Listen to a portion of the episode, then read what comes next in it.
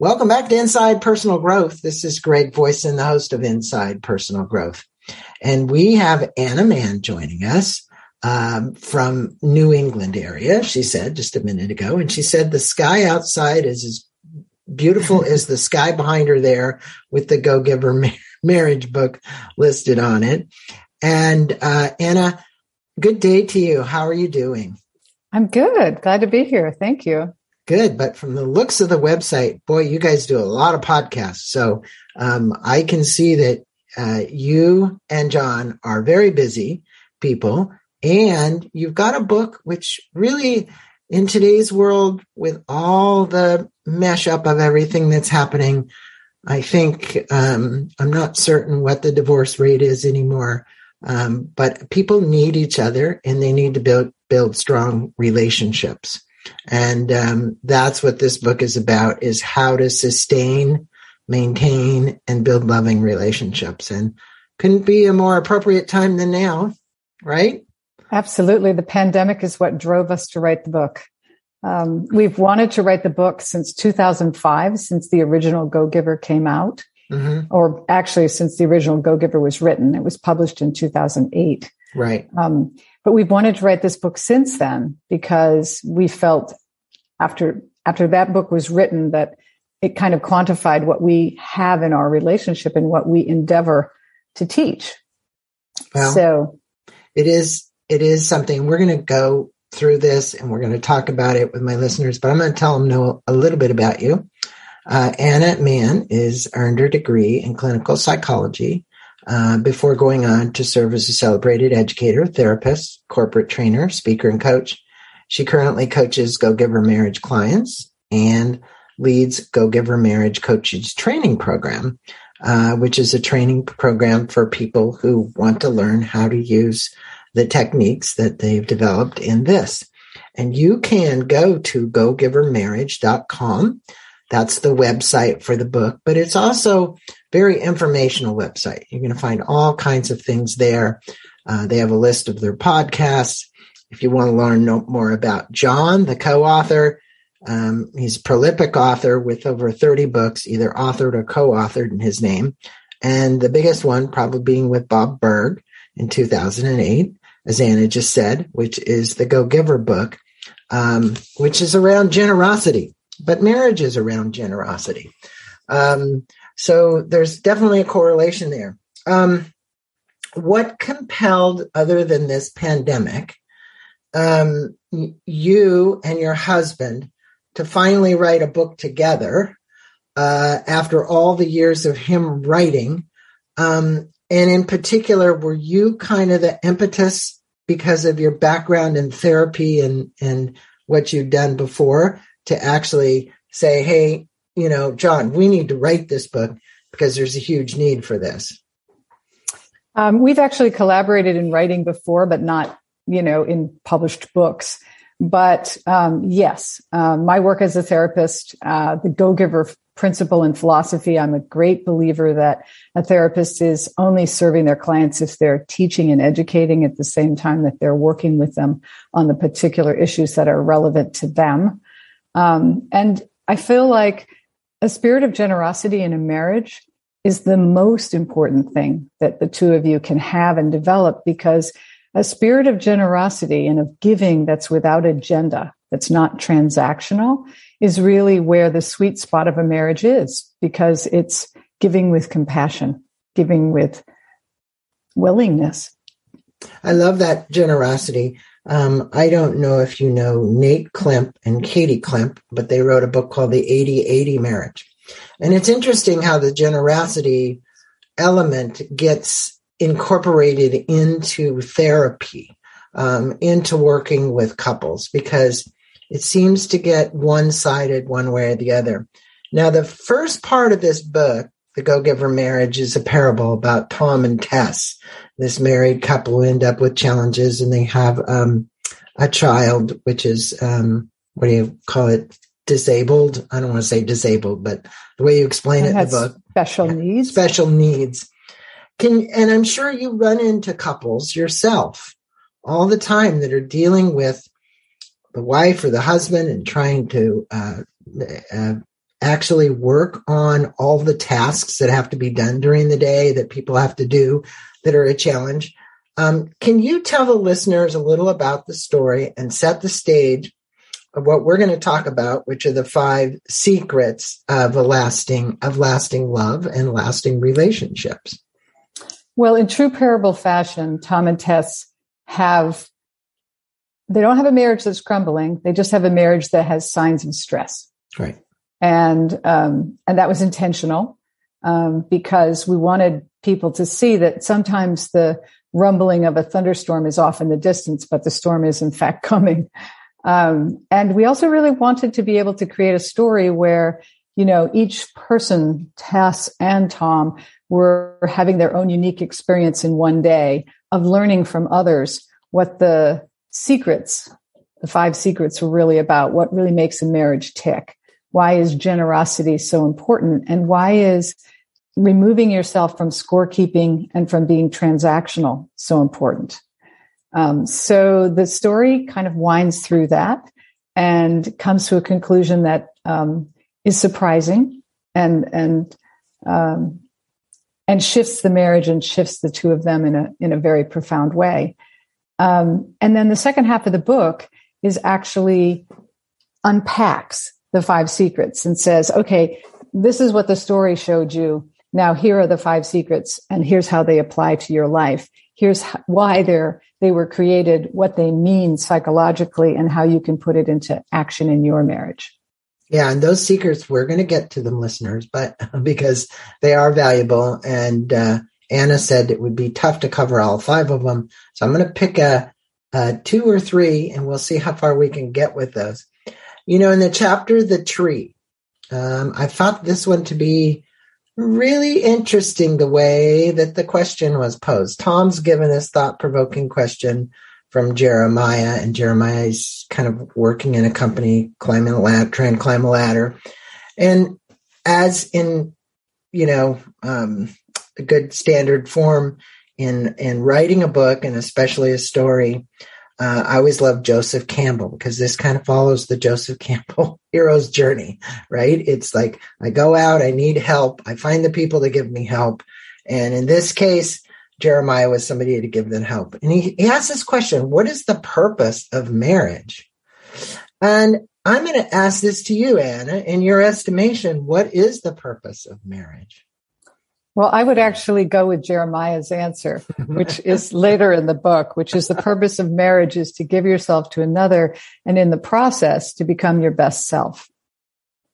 Because when you truly engage in a relationship that's transformational and that actually has real intimacy, um, you find that your desire to become a better person expands and you not only desire to be a better person for your spouse but you desire to be a better person in the world. And so you you know and and i guess the other side to it is that if your spouse is really engaged in that kind of closeness and intimacy where you're both about building the other person then when you're building the other person you're encouraging them in every possible way to go after the very things that they care the you know the most about you know, what is it you really want to do in the world? Um, inside of the parable is a fairy tale. And that fairy tale is, is used by Jeremiah to illustrate some of the facts that he's bringing forward um, about marriage and about what makes a marriage tick.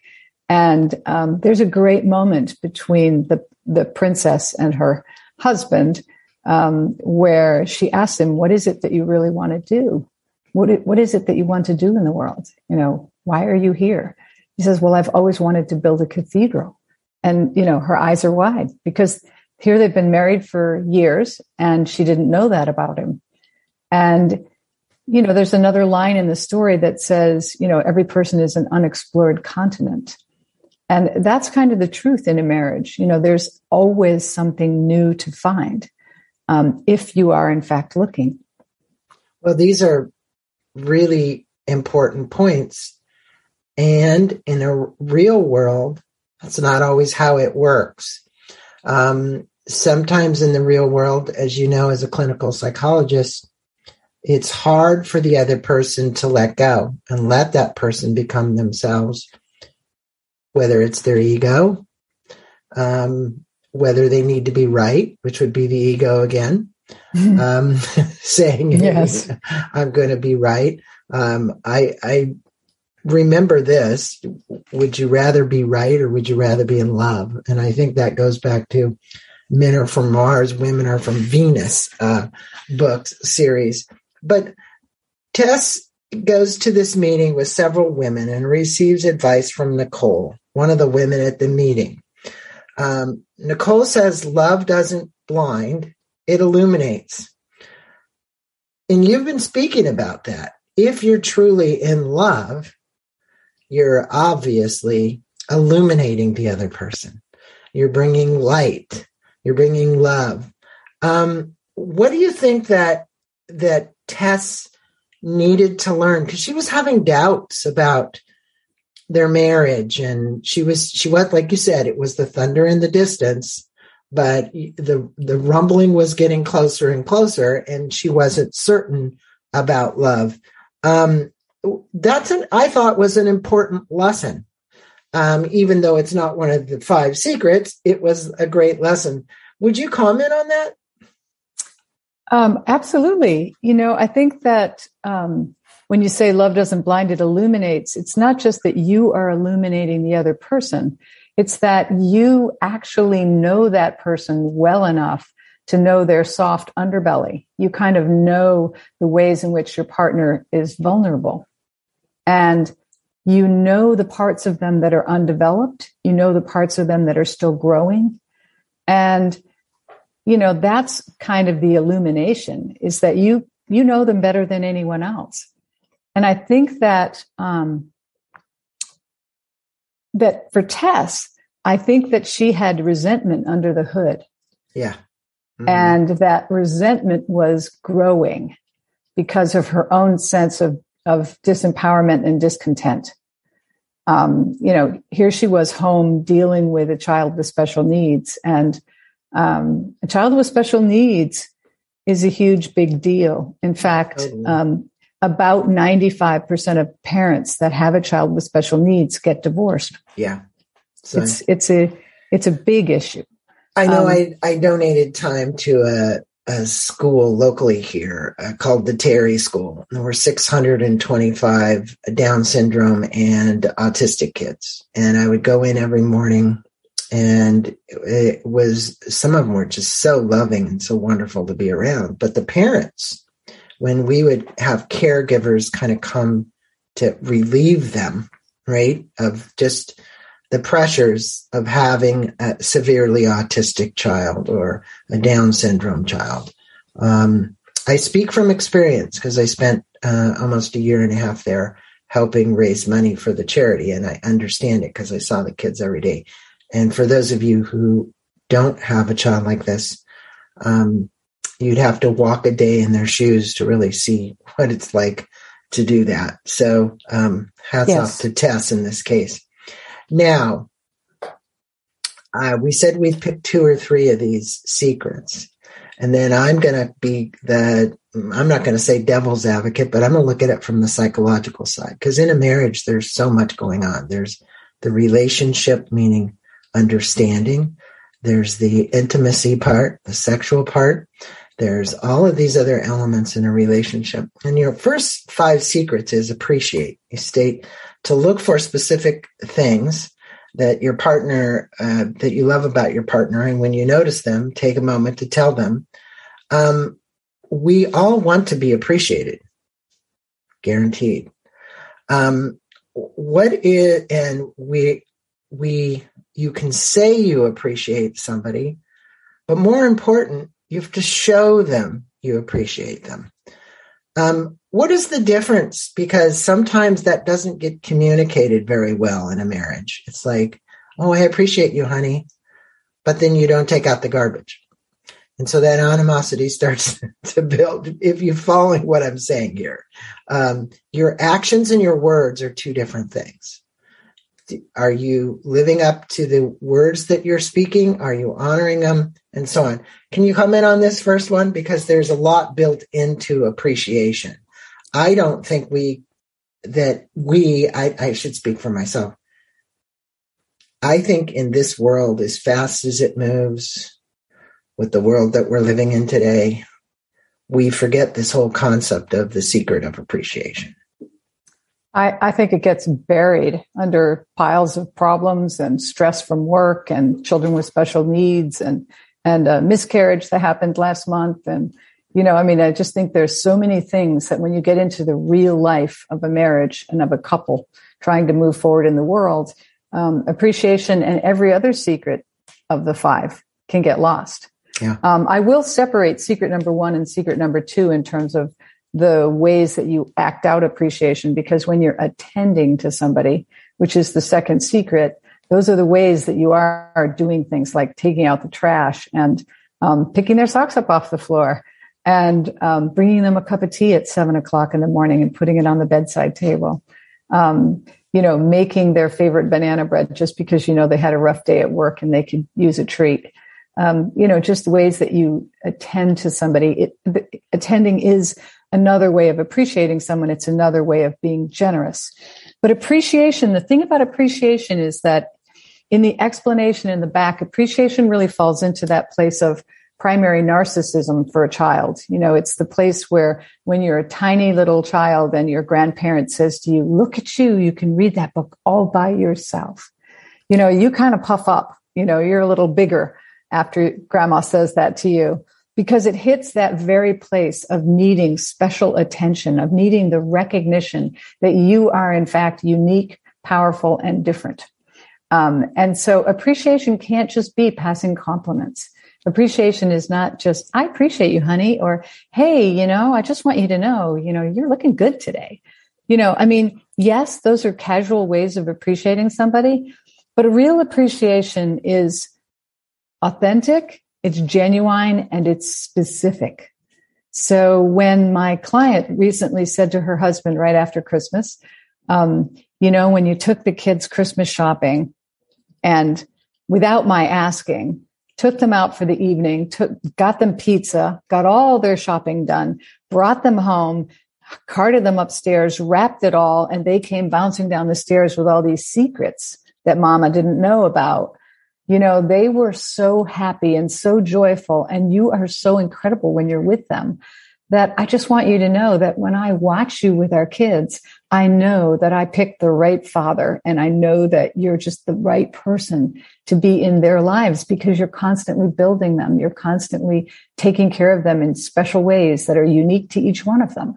And I just want you to know it just, it just blows my mind. And I so love that about you. That is uh, quite an appreciation statement, I have to admit.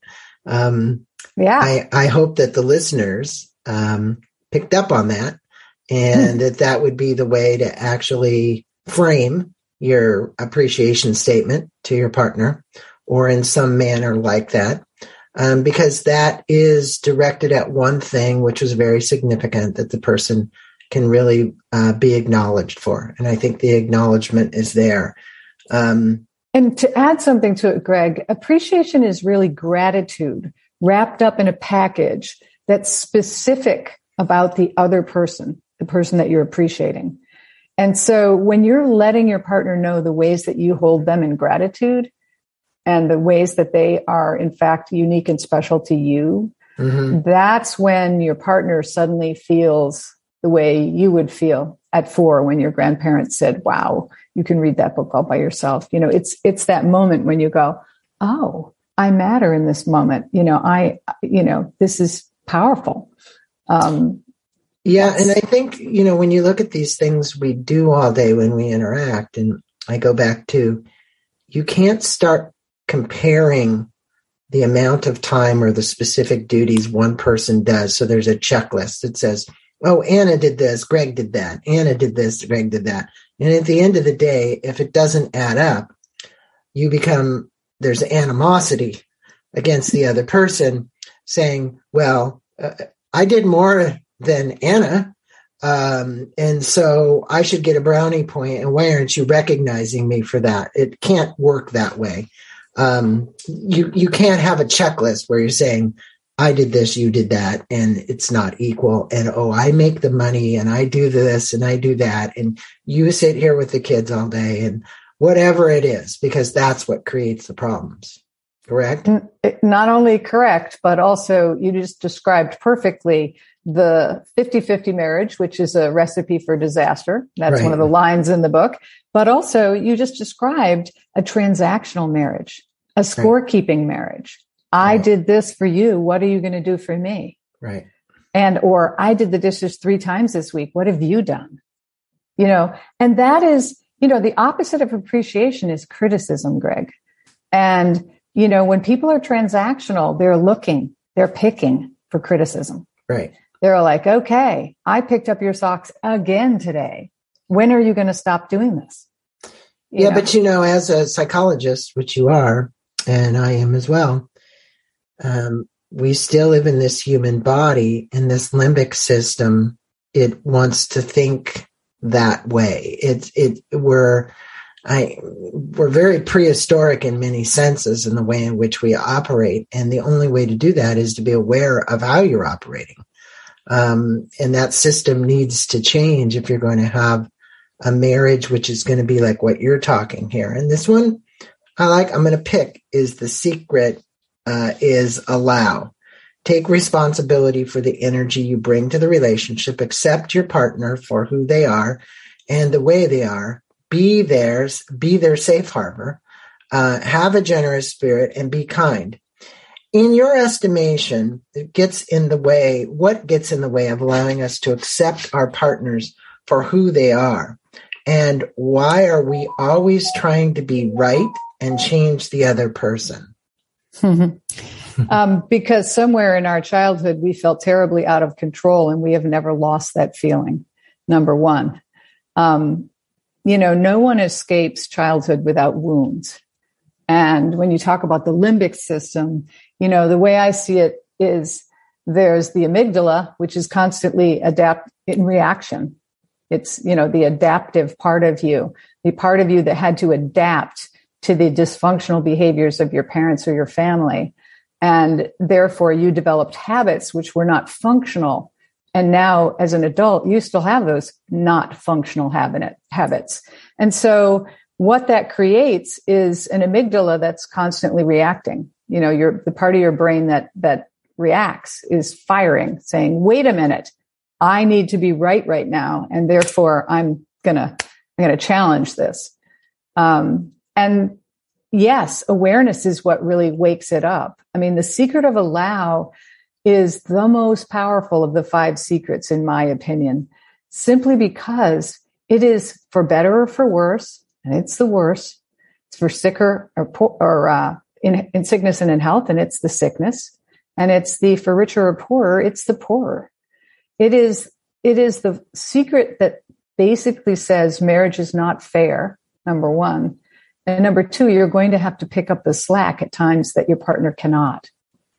Um, you know, when your partner's just had a miscarriage is not the time to say, Hey, let's go make love and try again. You know, I mean, she may be so crushed that she isn't able to even talk about it, let alone take that next step of right. action. Right. So, you know, allow simply means really be aware of the energy you're bringing. And that takes awareness. You know, when you're trying to train a person in therapy to come from their prefrontal cortex, that's, that's about awareness. They have to, they have to be aware of what their reaction is why their reaction is there and what it means for them. And so that they can start to go, Oh, there I am again. I'm reacting to that.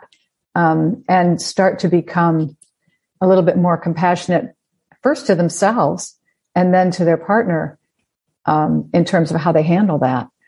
Um, allow is a complex secret because it really not only demands awareness, but it really demands compassion. And that's compassion really the goal and yeah. letting go. And I think that what happens from an Eastern philosophy standpoint, if I put it in here, is you know, you get married, you go down Primrose Lane, you have a viewpoint of what marriage is supposed to be. It doesn't quite turn out to be that way, but you have a, a strong attachment to what you've this what you think it should be, right?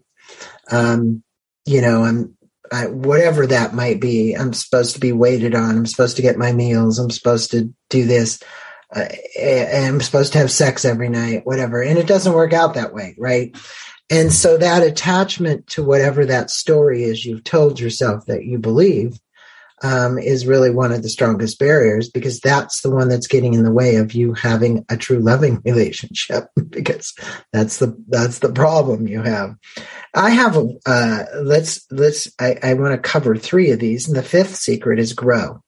And it says every day identify what you need to be happy. I love this one uh, healthy and fulfilled and then give yourself that uh, dare to dream a bigger dream for yourself how important would you say, Anna, self love is in cultivating a healthy relationship with your partner? Because not many people speak about self love. And I think we have a tendency to like beat ourselves up way too much. Um, and it's so important to acknowledge ourselves, just like you're saying in this one dream big, go for it, acknowledge yourself. How important is this whole self love concept in your estimation? Well, the fifth secret is counterintuitive. The first four secrets are all about ways that you're generous with your partner, but the fifth secret is about being generous with yourself. Right. And I think when you're talking about compassion, it also applies to that secret number three, allow, simply because in order to be compassionate with another, you have to have self compassion first. And I think that the reason that grow is such a significant and important secret of the five is that too many marriages try to get their needs met by the marriage first and foremost. And the truth is the marriage cannot fulfill your needs. The only person that can create happiness for you is you. Mm-hmm. And second, and I see this in marriages over and over again across the land, um, people who they're not only trying to get their needs met by the marriage, but they're trying to get their needs met by their children and by their grandchildren. And so when the children leave the nest, boom, you know, there's a huge crisis because this person doesn't even know who they are without the kids at home. Um, they have no concept of a personal sense of self and development because they've given themselves to the marriage, to the children, to the family, to the faith, you know, to whatever it was that they believed was the, the important thing that spoke to their duty, if you will, versus their need. And I think that when you do that, you divorce yourself from the self, from your large S self, and you lose yourself in essence. Yes. And that is a great tragedy. And the other reason why growing is so important, it's not just personal growth and personal development, which is the premise that we're talking about here, because personal development and personal growth is also about uncovering and knowing yourself fully. And by that, I mean, whether you spend time in therapy or whether you have a support group or whether you engage in some extreme sport that kind of pushes you in a way, um, understanding the trauma, mm-hmm. the history, or whatever it is that you bring to the table is a part of how you grow personally. Because in order to be fully compassionate with your partner, you would have to understand why your amygdala is overfiring, why you're reacting to such small things. Are you going to really go to the mattress over a pair of socks on the bedroom floor? Mm-hmm. You know, I mean, what what battles are you going to choose? Um, and so again, compassion starts at home. If you can't develop, you know, I'm a great believer in meditation because I think meditation really, really brings you home to a more compassionate sense of self. Yeah, it centers yourself, obviously, in any somatic breathing techniques that one might use or any of the other sure. alternative um, things, including just a walk in the park, a walk on the beach, yes. anything that you can do to contemplate um, your situation and put you in a different environment. Um, yes. You know. Yes. So, and and something came up for me while you were talking was, you know, in this compassion for self, um, we deny ourselves permission to be as compassionate with ourselves. What would you advise the listeners about opening up the core to get to that.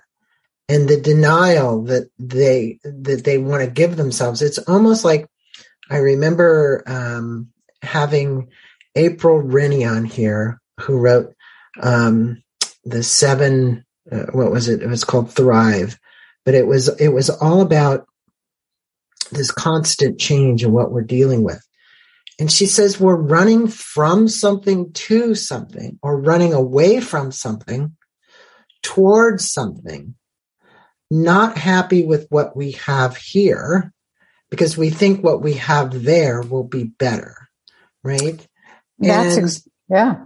Yeah. So what do you think that in a marriage people run from and and and then what are they running to? What have they made up to run to?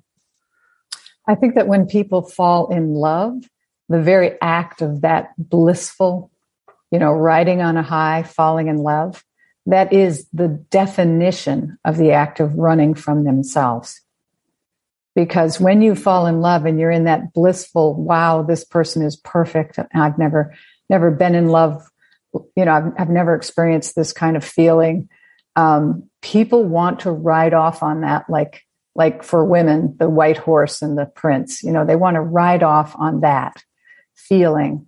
And they convince themselves and this is pure denial in action they convince themselves that this is the person their soulmate and that they are going to feel this way for the rest of their lives because they're choosing this person.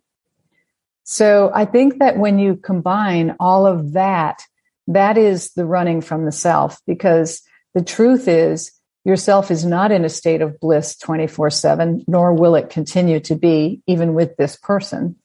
Um, number two, yourself has been pushing down and denying um, any traumas or dark experiences that have happened to you in an effort to overcome and to function and to feel like you could move forward. Um, but all of those experiences, you, you can't you can't just shut them down. Um, people are trying to run toward a sense of bliss or completion without having actually taken the steps to uncover the things that are incomplete and to heal them.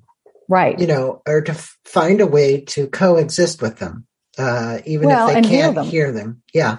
And that I, is what grow's about. If, if there's a central premise to grow in my book, it is that grow is about your own self healing, your own inner journey, to knowing yourself and knowing your own mind about things and also so that you're not pulled down the road by your friends who might have an agenda that has nothing to do with your needs um, and really just seeking the kind of growth that's personal for you because it might not be some fast paced career. And believe me, I have tons of clients with men who are hugely successful in their personal career but their personal lives are in shambles. Yeah, and I know you know you know this, but as we've grown up from little babies to um, young adolescents to adolescents to moving away from the house and going to college, and you look at where did this come from? Where did this belief about this come from? And oh, I had an alcoholic father, or I, you know, my histogram looks pretty dotted. If I went and looked at my my histogram and looked at all of the, the various characters in the cha- in the chain of um, my lineage, right? Um, mm-hmm. And immediately, you know, in my case, a little Jewish mother and a Christian father, and the beliefs that you carry on and the things that you've got. It's it's quite interesting to explore them. It's one thing to explore them, become aware that that's where it comes from, and the next is to be able to uh, transform out of them in some way through counseling or courses or books you read or however you're getting your information. And yours would be one, the Go Giver Marriage. This is a perfect opportunity for my listeners to go pick up a copy of the book um, and really look at these five secrets And once you start digging down into the secret, you're going to find out there's more there. Now, um, the book is filled with practical advice for building a loving relationship, or at least it identifies five secrets that will help you do that. What are three takeaways from the Go Giver marriage that you'd want our listeners and you'd want to share with our listeners to improve their marriage? And in this case, it's marriage, but I'm going to say, you know, if you look at these secrets, it's any relationship. It's it it's is. any relationship. Um, you know, uh, if you thought about this even from a work relationship, it would work. it not only applies to work relationships, it applies to your siblings. It profoundly applies to your children. Right. And, um, and it, it applies to your marriage. The takeaways for me are, um, you know, it's, it's, it's really easy to, I mean, this is a, what I would call an, a neurobiological model. And, and that is another way of saying it's a cognitive behavioral model. Mm-hmm. And the reason is that I am a great believer that what you think is what will be. Um, and so you can think about your marriage in negative terms and you can fall into criticism and contempt and control and all the dysfunctional behaviors that will have a negative impact on your marriage. Um, but the way to shift a negative behavior is by replacing it with a positive behavior. Mm-hmm. It does take work, but let me let me put it this way. You know, you could spend $350 an hour to go to therapy.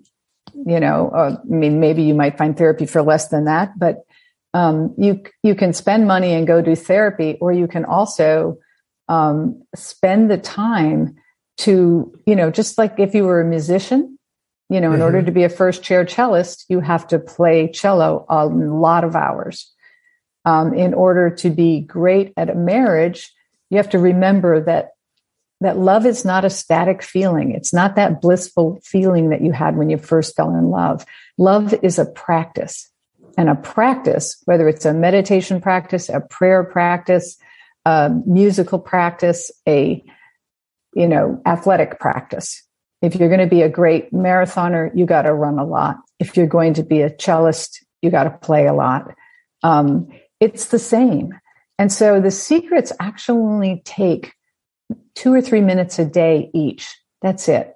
So if you're taking five secrets and they each take three minutes a day, you're going to take 15 minutes of your day to be putting energy that cognitively is moving the marriage toward a more positive, stronger place is actually reinforcing the very parts of your partner that need reinforcing. And for yourself, if your partner is practicing these five secrets for you, your self-esteem, your sense of belonging, your sense of, of, of feeling cared for and taken care of, all of these things will grow because your partner is actually taking the time to attend to you in ways that are authentic for you to appreciate you in ways that show her gratitude for you and to actually believe in you in moments when you don't believe in yourself.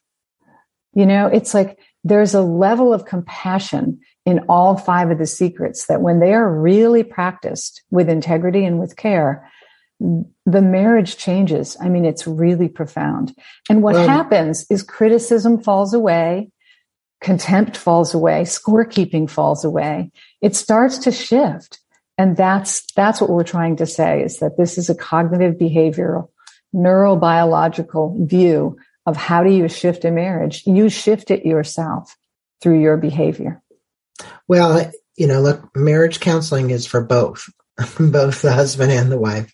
A lot of times someone will say, no, I'm not going to marriage counseling. We don't need it. Mm-hmm. But the other person goes to marriage counseling.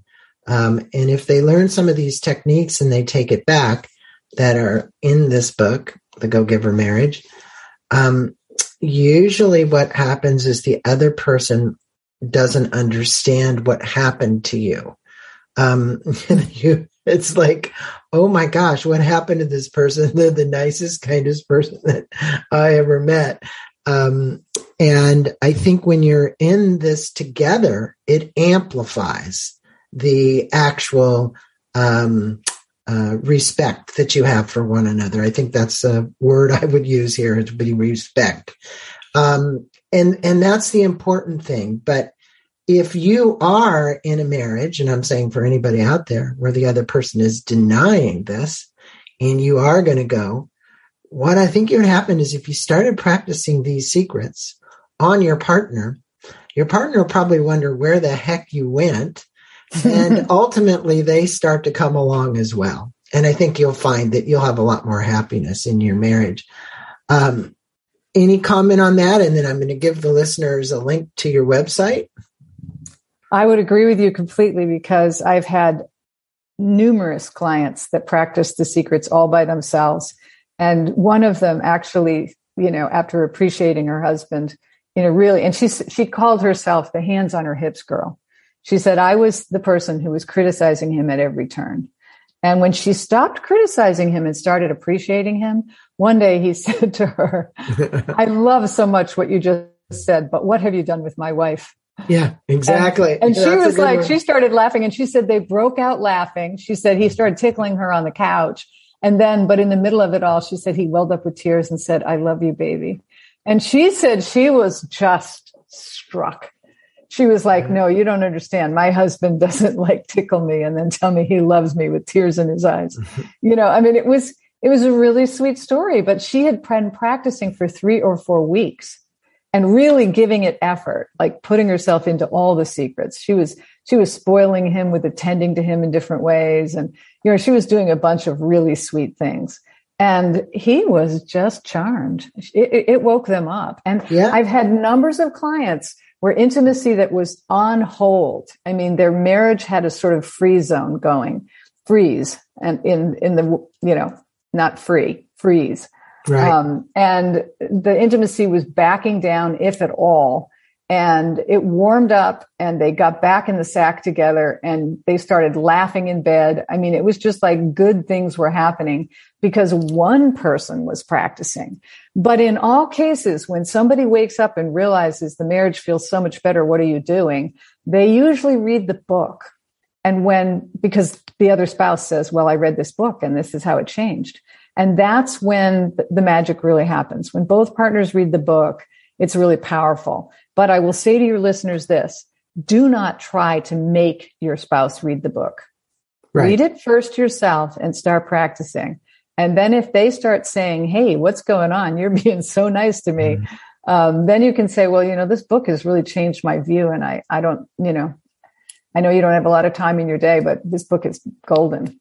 well, know? I think and then invigorate them, invigorate them with kindness. That's what yes. be kind. You know, uh, I'm going to let my listeners know it's gogivermarriage.com. That's the website. You can order the book through there and you can also get some free gifts. I don't quite know what the free gifts are, but they're there. Um, and I would say if you want to order it, it's very simple. Plus, you can also see what other people are saying about the book. Um, there's lots of accolades there, um, people that you'll recognize. And, um, Ana, it's been a pleasure having you on Inside Personal Growth, taking a few minutes to speak about the book, speak about the parable, speak about these five secrets. We didn't cover them all, but go get the book, start reading it, and then treat your partner with that respect that you would like to be treated with yourself and see what happens. I think you'll find it will be an amazing, uh, it'll be an amazing thing for you. Thanks so much for being on. I really appreciate you. Appreciate John. Sorry he couldn't be here, but we got what we needed. Thank you. Namaste to you. Have Thank a wonderful you so day. You too. Thank you. Thank you for listening to this podcast on Inside Personal Growth. We appreciate your support. And for more information about new podcasts, please go to insidepersonalgrowth.com or any of your favorite channels to listen to our podcast. Thanks again and have a wonderful day.